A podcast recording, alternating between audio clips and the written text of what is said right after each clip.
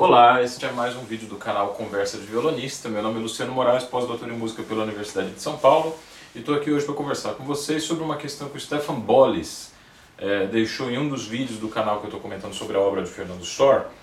É, o comentário do, do Stefan assim, a respeito da, da, de uma ideia que circula no meio violonístico, de uma frase, de um conceito, não sei como vocês queiram chamar, de se Beethoven né? sendo esse compositor tão importante que foi para a história da música, se a gente poderia encontrar outros paralelos da importância da atividade desse compositor entre os compositores para violão.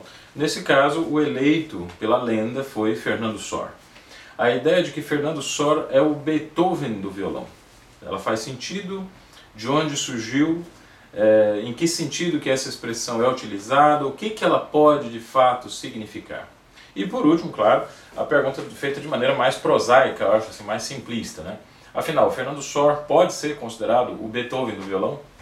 Bom, a gente não pode responder isso de uma maneira muito direta, assim, muito, não é uma resposta a ser dada assim, positivo ou negativo.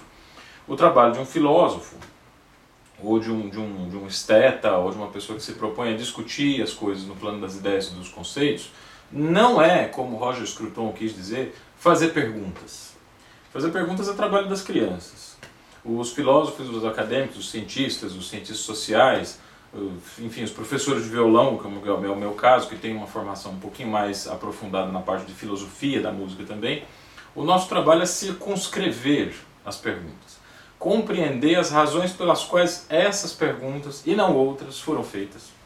E dentro desse quadro que a gente entende finalmente a pergunta, extrair alguma luz, vamos dizer assim, ou então alguma, alguma, alguma reflexão que possa ter uma utilidade maior do que simplesmente responder sim ou não para uma pergunta que foi formulada. Né? Então, o trabalho das pessoas que são responsáveis pela produção de conhecimento ele é muito mais amplo, muito mais aprofundado do que simplesmente ficar fazendo pergunta. Pergunta a gente tem que fazer, claro, mas a partir do momento que a gente tem uma certa responsabilidade com a formação das pessoas, essas perguntas precisam ser compreendidas compreender a pergunta já é mais que meio caminho andado para a gente encontrar alguma resposta possível, alguma resposta satisfatória.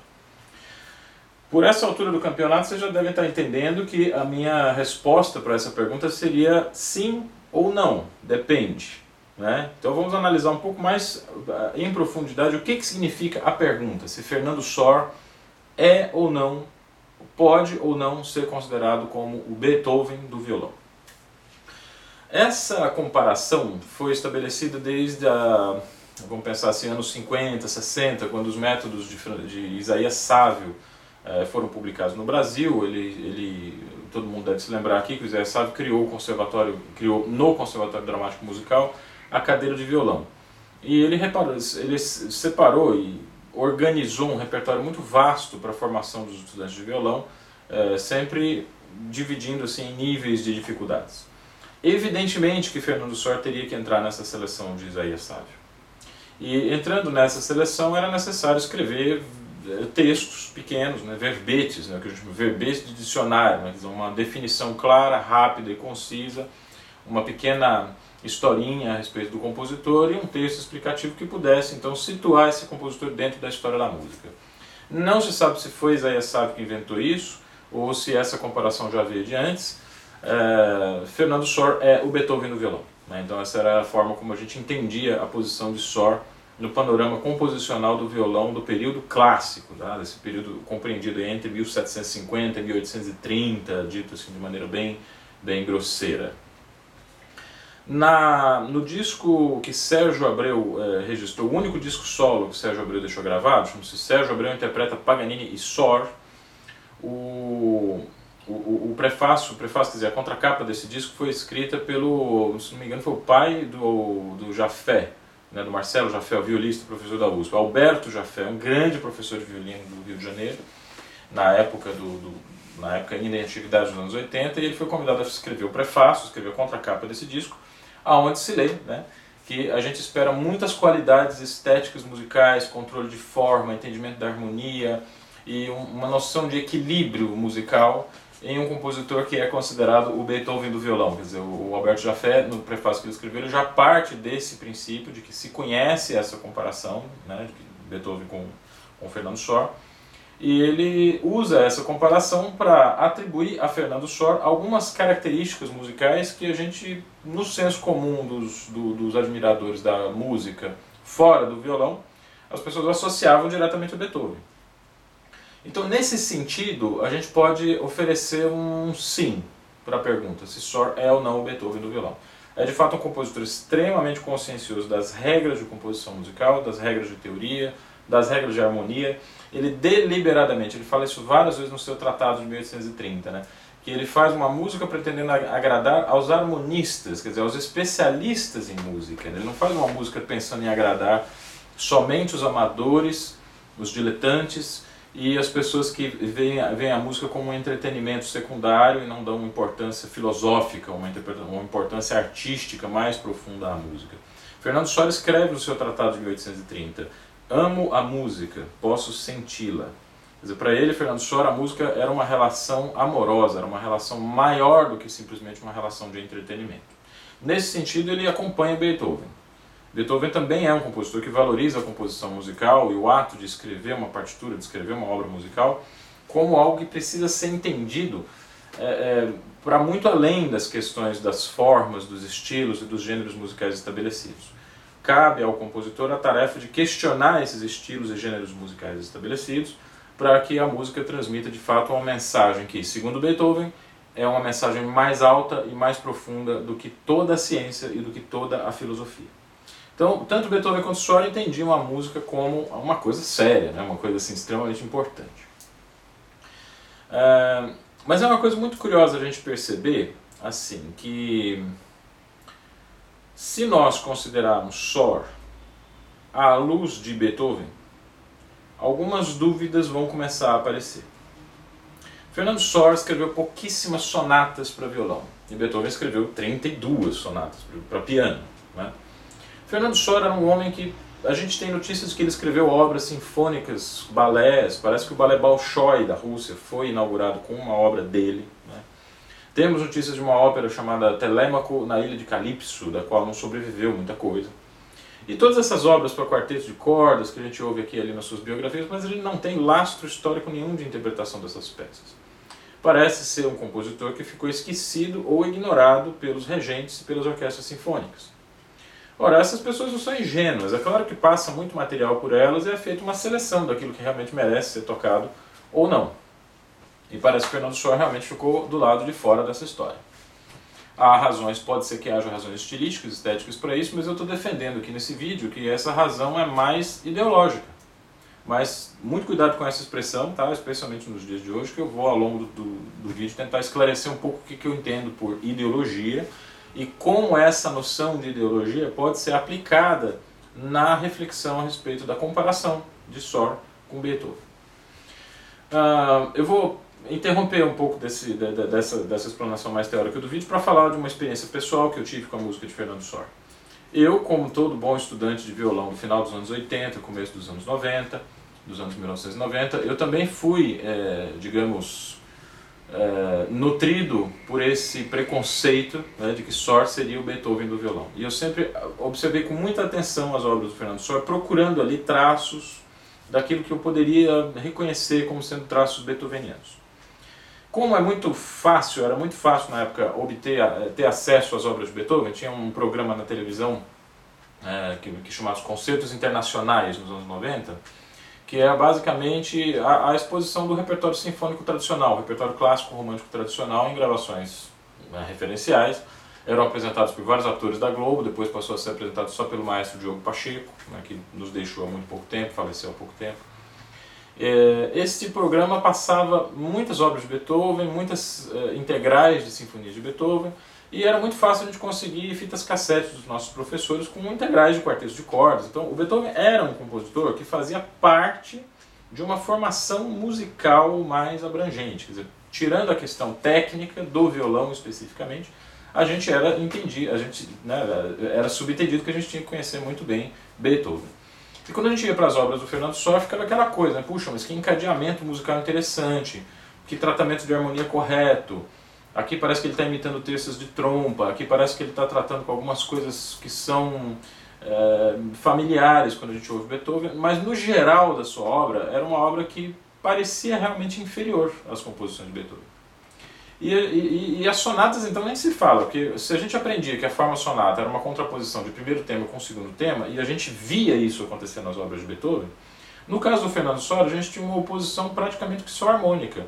O desenvolvimento das sonatas de Sor, por exemplo, é um, é um mero passeio pelas tonalidades mais afastadas do tema, mas às vezes o, o, o, o assim, as tonalidades mais afastadas né, da tonalidade principal da sonata, mas muitas vezes o tema nem é abordado no desenvolvimento, que é o caso do Gran Solo Opus 14. No desenvolvimento você não vê.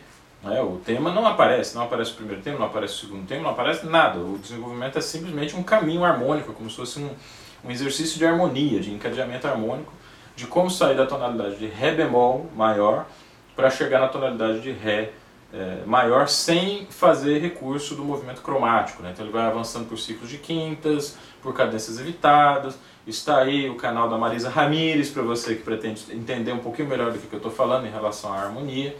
Mas nós temos essa, esse jogo né, de, de, de harmonia, de contraposição de tonalidades para o SOR, e não um tratamento do motivo principal que predominava na obra inteira, como era o caso de Beethoven.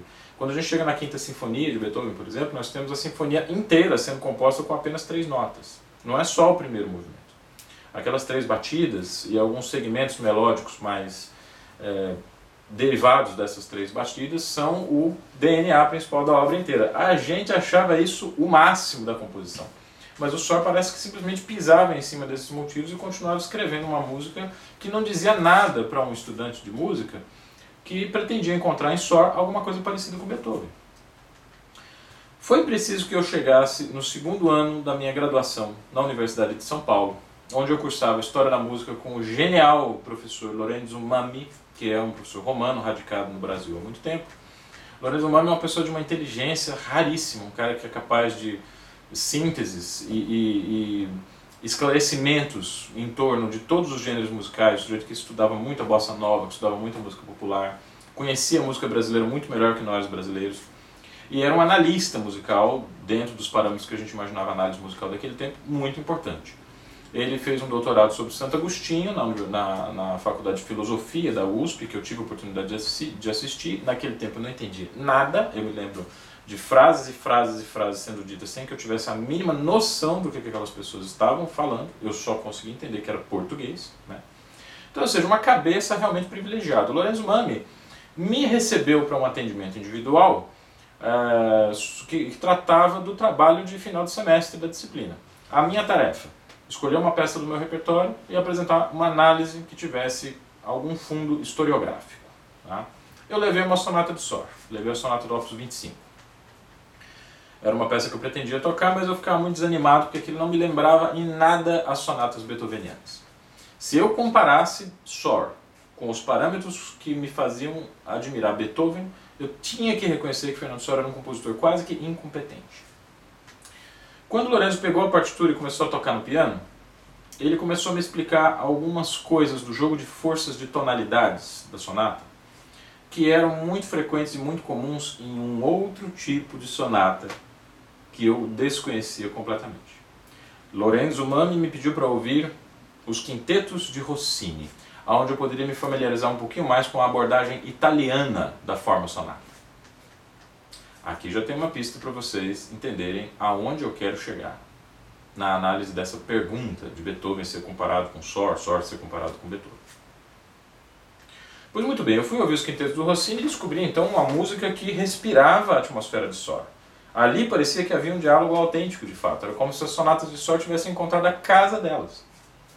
Depois eu passei mais um tempo acreditando que Fernando Sor era um bom compositor de miniaturas, e me surgiu então o livro de Charles Rosen, onde ele escreve formas de sonata.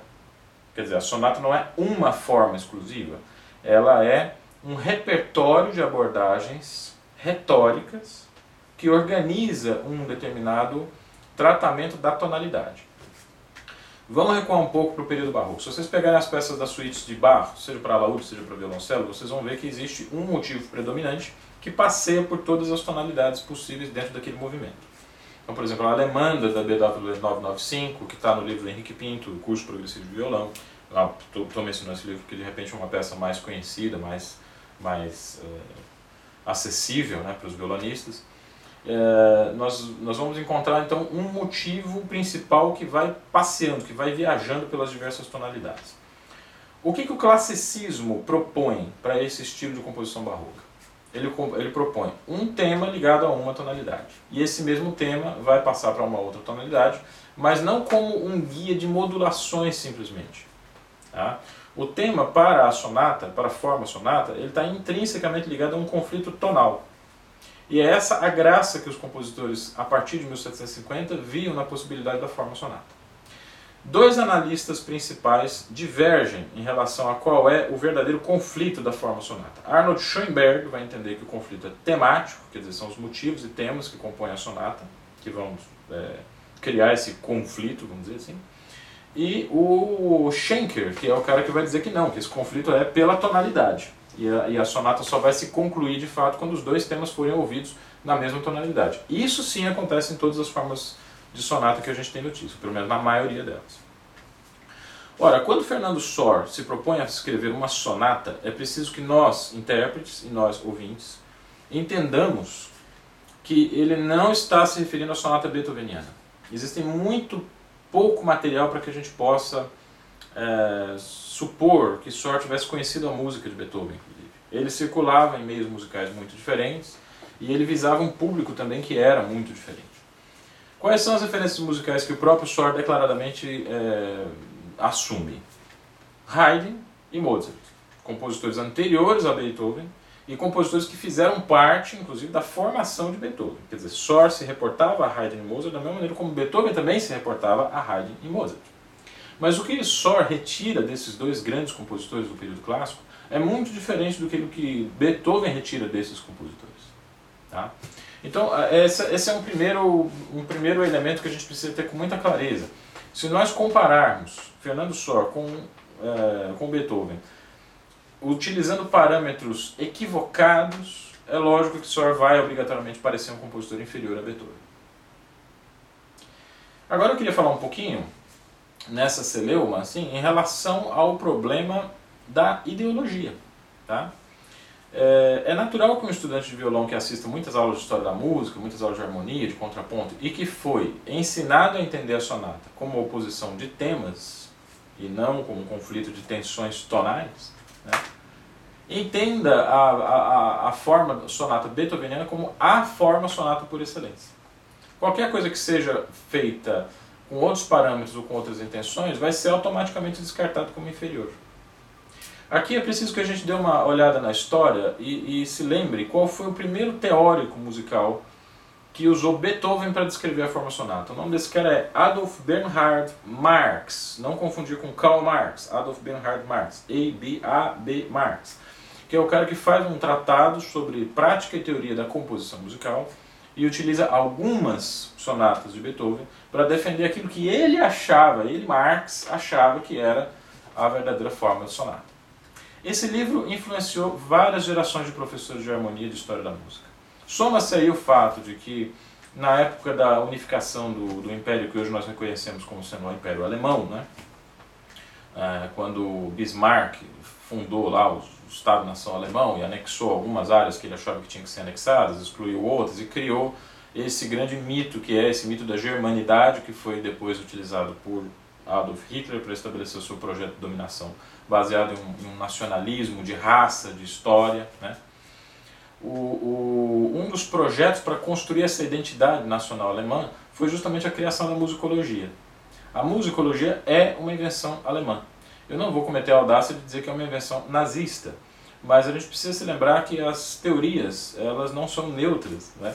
e elas têm sempre a intenção de embasar de uma forma mais, digamos assim, científica, um ponto de vista que já estava sendo previamente defendido pelo seu postulante. Isso é uma coisa muito comum, isso acontece com muita frequência.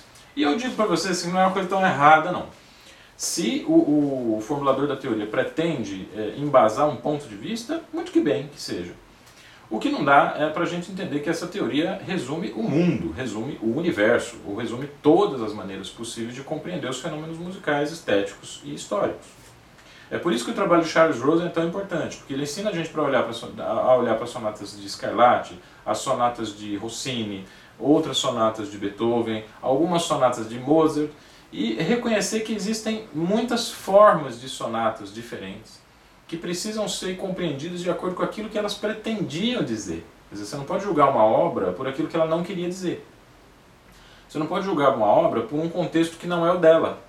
Você não pode julgar se uma árvore é boa ou ruim sem fazer uma análise do solo onde aquela árvore cresceu. Essa atenção ao contexto de formação de Fernando Sor é o que a gente perde na comparação de Beethoven com Sor. Então, por esse ponto de vista, talvez fosse importantíssimo dizer que não, Fernando Sor não é o Beethoven do violão. Fernando Sor é Fernando Sor. Ele é um compositor que tem uma história própria, que tem um campo de influências específico, que tinha uma intenção particular em relação às regras composicionais e à sua abordagem formal. E dentro desses contextos é que ele precisa ser examinado, estudado e compreendido. Nós vamos encontrar, a partir dessa análise, um Fernando Sor que é muito preocupado em atender às regras de harmonia. Ele é muito preocupado com os encadeamentos harmônicos, ele é muito preocupado em manter uma peça sempre a. Se ele começa a escrita a três vozes, ele vai a três vozes até o fim. Se ele começa a duas vozes, ele vai a duas vozes até o fim. Ele respeita muito essa ideia da escrita coral. É um compositor muito diferente de um Mauro Giuliani, por exemplo, onde você vai encontrar oitava paralela, vozes intrusas alienígenas que aparecem do nada, acordes com mais sons do que as vozes que ele escolheu para definir aquelas notas, só para você ter um brilho quase que timbrístico, orquestral no violão. Era um compositor muito diferente do Fernando Sor. Era um compositor que tinha intenções musicais muito diversas. Além de ser um compositor que estava ligado à tradição da ópera italiana, vivendo na Áustria, em Viena, sendo esse sim, Mauro Giuliani, colega de Beethoven a lista dos músicos que participaram tocando da estreia da sétima sinfonia de Beethoven inclui Mauro Giuliani. Mas Mauro Giuliani participou da estreia da sétima de Beethoven tocando violoncelo, que é o seu segundo instrumento. Então, é claro que a, a abordagem da sonata beethoveniana vai impactar muito o Giuliani, e isso está é, muito bem documentado na sua sonata Opus 15, a sonata Opus 15 de, Juli, de Mauro Giuliani, que é uma sonata bitemática beethoveniana estrita. A, a, a abertura é, grande abertura, Op 61 do Mauro Giuliani, a própria Sonata Heróica de Mauro Giuliani, cujo título faz uma certa alusão à, à Sinfonia Heróica de Beethoven. Então, todos esses elementos mostram um compositor em disputa, um compositor que tem dentro da cabeça dele um enorme cabo de guerra entre a forma sonata como Beethoven estabeleceu e a forma sonata como a tradição italiana tinha estabelecido. A sonata italiana é o principal ponto de referência de Fernando Sor. Então nós temos eh, essas, esses vários conflitos que surgem entre intencionalidades musicais e os resultados objetivos das obras que esses compositores nos deixaram. Para finalizar essa breve explanação, a gente precisa falar um pouquinho de Marx, agora não o E. B. Marx, agora o Karl Marx mesmo. No seu livro A Ideologia Alemã, Karl Marx menciona assim, muito de passagem as artes, o direito e a filosofia como formas ideológicas. Atenção, pessoa que conhece alemão, por favor, dê uma olhada nesse trecho para ajudar a gente a esclarecer um pouquinho essa questão. Quando Marx fala em formas ideológicas, a gente quase que ouve aquilo como se ele estivesse falando assim de uma mentira, né? uma forma ideológica só, ela não é a verdade, ela são os camoteamentos da verdade. Mas a gente conhece muito bem a admiração que Marx tinha pelos artistas e pela atividade artística em si. Marx dizia que o ouvido só se humaniza quando se torna ouvido musical. O olho só é o olho de um ser humano quando observa uma pintura. Quer dizer, ele tinha na fruição artística, na participação estética, um estágio fundamental do desenvolvimento do ser humano. O ser humano só passa a ser ser humano a partir do momento em que ele faz, compreende e consome, né, se podemos usar essa expressão, arte. Então, como poderia ele considerar a arte um mero apetrecho ideológico? Vamos pensar que, por forma, Marx estivesse querendo falar em pacote. Algo que dá forma a outra coisa. Pense um minuto nessa expressão. Uma forma ideológica é algo que, através de uma roupagem muito atraente, de uma roupagem muito interessante, uma roupagem muito bonita, ela traz embutida, como se fosse uma espécie de cavalo de Troia, uma ideia a respeito da realidade uma ideia a respeito dos conflitos de interesse que existem na sociedade e existem ao longo da história. Pois muito bem, Nas novelas da Globo, que sempre acabam com o mocinho casando com a mocinha, normalmente são brancos, sempre acaba com conflitos de vilões simpáticos sendo resolvidos sem a punição, sem a punição, é, vamos dizer, exemplar desse vilão simpático. O vilão, para ser punido, ele tem que ser realmente um psicopata. Mas na normalidade dos embates éticos humanos, ganha quem for mais esperto. Os filmes de Hollywood que mostram que a, o mundo é sempre salvo pelo esforço de um único herói, que se coloca, que se eleva acima das outras pessoas e consegue ele mesmo salvar sozinho a parada. Ou os filmes de Sylvester Stallone, a série Rock Balboa, que eu já tive a oportunidade de mencionar aqui, que tentam quase que é, adotar uma postura didática em relação à sociedade, ensinando que o, o indivíduo vitorioso é aquele que consegue mudar de vida e ganhar a luta depois de ser espancado muito bonito isso, né? Que se você é espancado e morre e não consegue simplesmente porque você foi, afinal você foi espancado, né? Então você é um fraco, você é um perdedor. Essa cultura de separar as pessoas em losers e winners, né? E sem discutir as razões estruturais que jogaram tantas pessoas no balde dos losers e tão poucas pessoas no balde dos winners, dos vencedores. Isso é ideologia. E o que dá forma a essa ideologia são obras de arte. Essa é a razão pela qual conhecer os meandros da obra de arte, o funcionamento interno da obra de arte, os mecanismos de construção das obras de arte é tão fundamental na sociedade de hoje. Se a gente não sabe como é feito um filme, como é feito um roteiro, como é feita a seleção dos atores para fazer aqueles determinados personagens, a narrativa subliminar estrutural dos filmes que a gente assiste, se nós não temos consciência de como os filmes são manipulação de ideias, e essas ideias podem ser muito bonitas, mas também podem ser muito desastrosas se a gente leva ah, algumas dessas ideias às últimas consequências. Sem isso, nós estamos completamente desarmados no mundo das artes e da cultura. Então, o mundo das artes e da cultura não pode ser simplesmente esse mundo da superficialidade, né? esse mundo da, da, que a gente surfa sem questionar, sem procurar saber um pouco além daquilo que está dito na superficialidade das obras de arte. Essa é a razão pela qual Marx entendia a arte como uma forma ideológica que deveria, portanto, ser desmontada. Marx também acreditava na possibilidade de você desmontar ideologias e entender a verdadeira intenção do pensamento por trás daquela ideologia. Ora, qual é a forma ideológica que está sendo empacotada nessa ideia de que só é o Beethoven do violão? Antes de mais nada, a ideia de que é Beethoven e não Sor que vai chefiar, vamos dizer assim, o que nós devemos ouvir ou não. É conhecida a, o desprezo e o descaso com que a musicologia da Europa Central tratava a música da Europa periférica. Do mesmo modo que nós temos essas piadinhas racistas dos paulistas e do sudeste em relação a nordestinos, se vocês sabem muito bem do que eu estou falando, né? a gente tem também essa atitude de preconceito da Europa Central em relação à Espanha.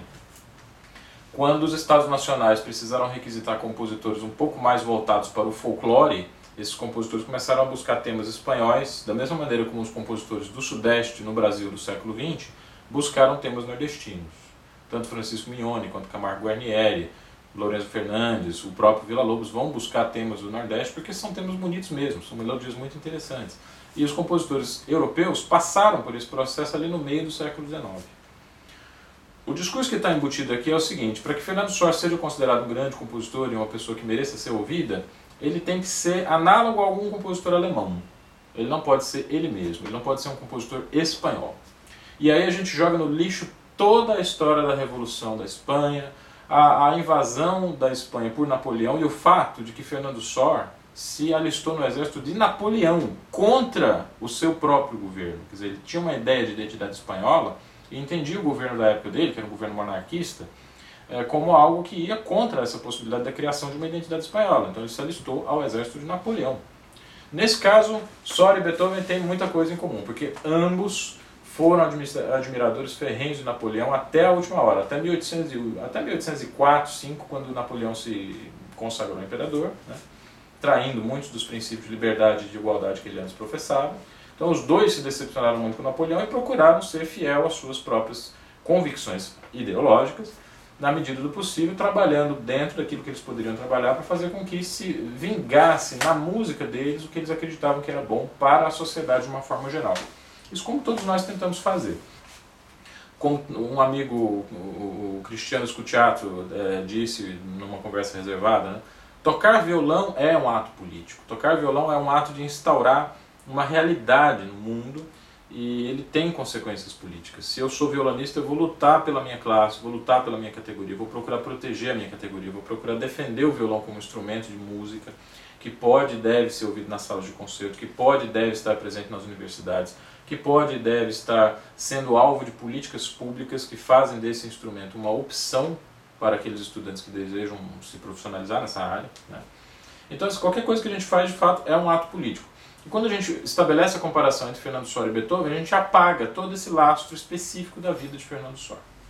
Então a resposta, meus queridos amigos, é sim, Beethoven pode, assim, Sor pode ser considerado Beethoven no violão no sentido de que ele é um compositor superlativo e é o melhor compositor daquele período para aquele instrumento, tá? Não, não pode ser considerado Beethoven do violão porque Fernando Sor é Fernando Sor, ele é a expressão de uma identidade, de uma individualidade. Então vamos tomar cuidado com essas afirmações muito categóricas que no fundo só querem escamotear uma ideologia de exclusão e impedem que a gente veja o verdadeiro Fernando Sor por trás de tanto preconceito que colocam na cabeça da gente com essas estruturações que às vezes a escola não consegue é, limpar completamente, tá bem?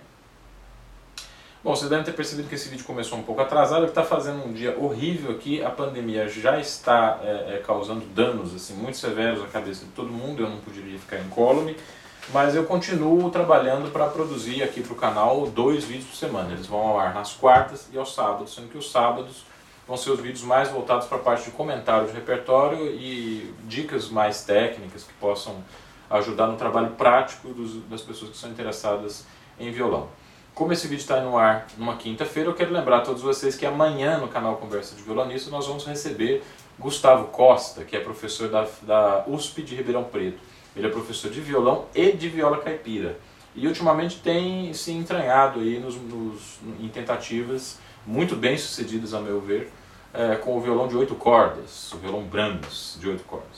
Então vocês vão conhecer um pouco do trabalho dessa importantíssima figura do violão brasileiro amanhã no canal Conversa de Violonista às 18h30. Essa live começa às 18h30, tá bem? É isso. Muito obrigado. Se gostou do vídeo, por favor, não esqueça de curtir e compartilhar, porque essa é a linguagem que o Google entende, que o, o vídeo está agradando. E estejam conosco e até o próximo Conversa de Violonista.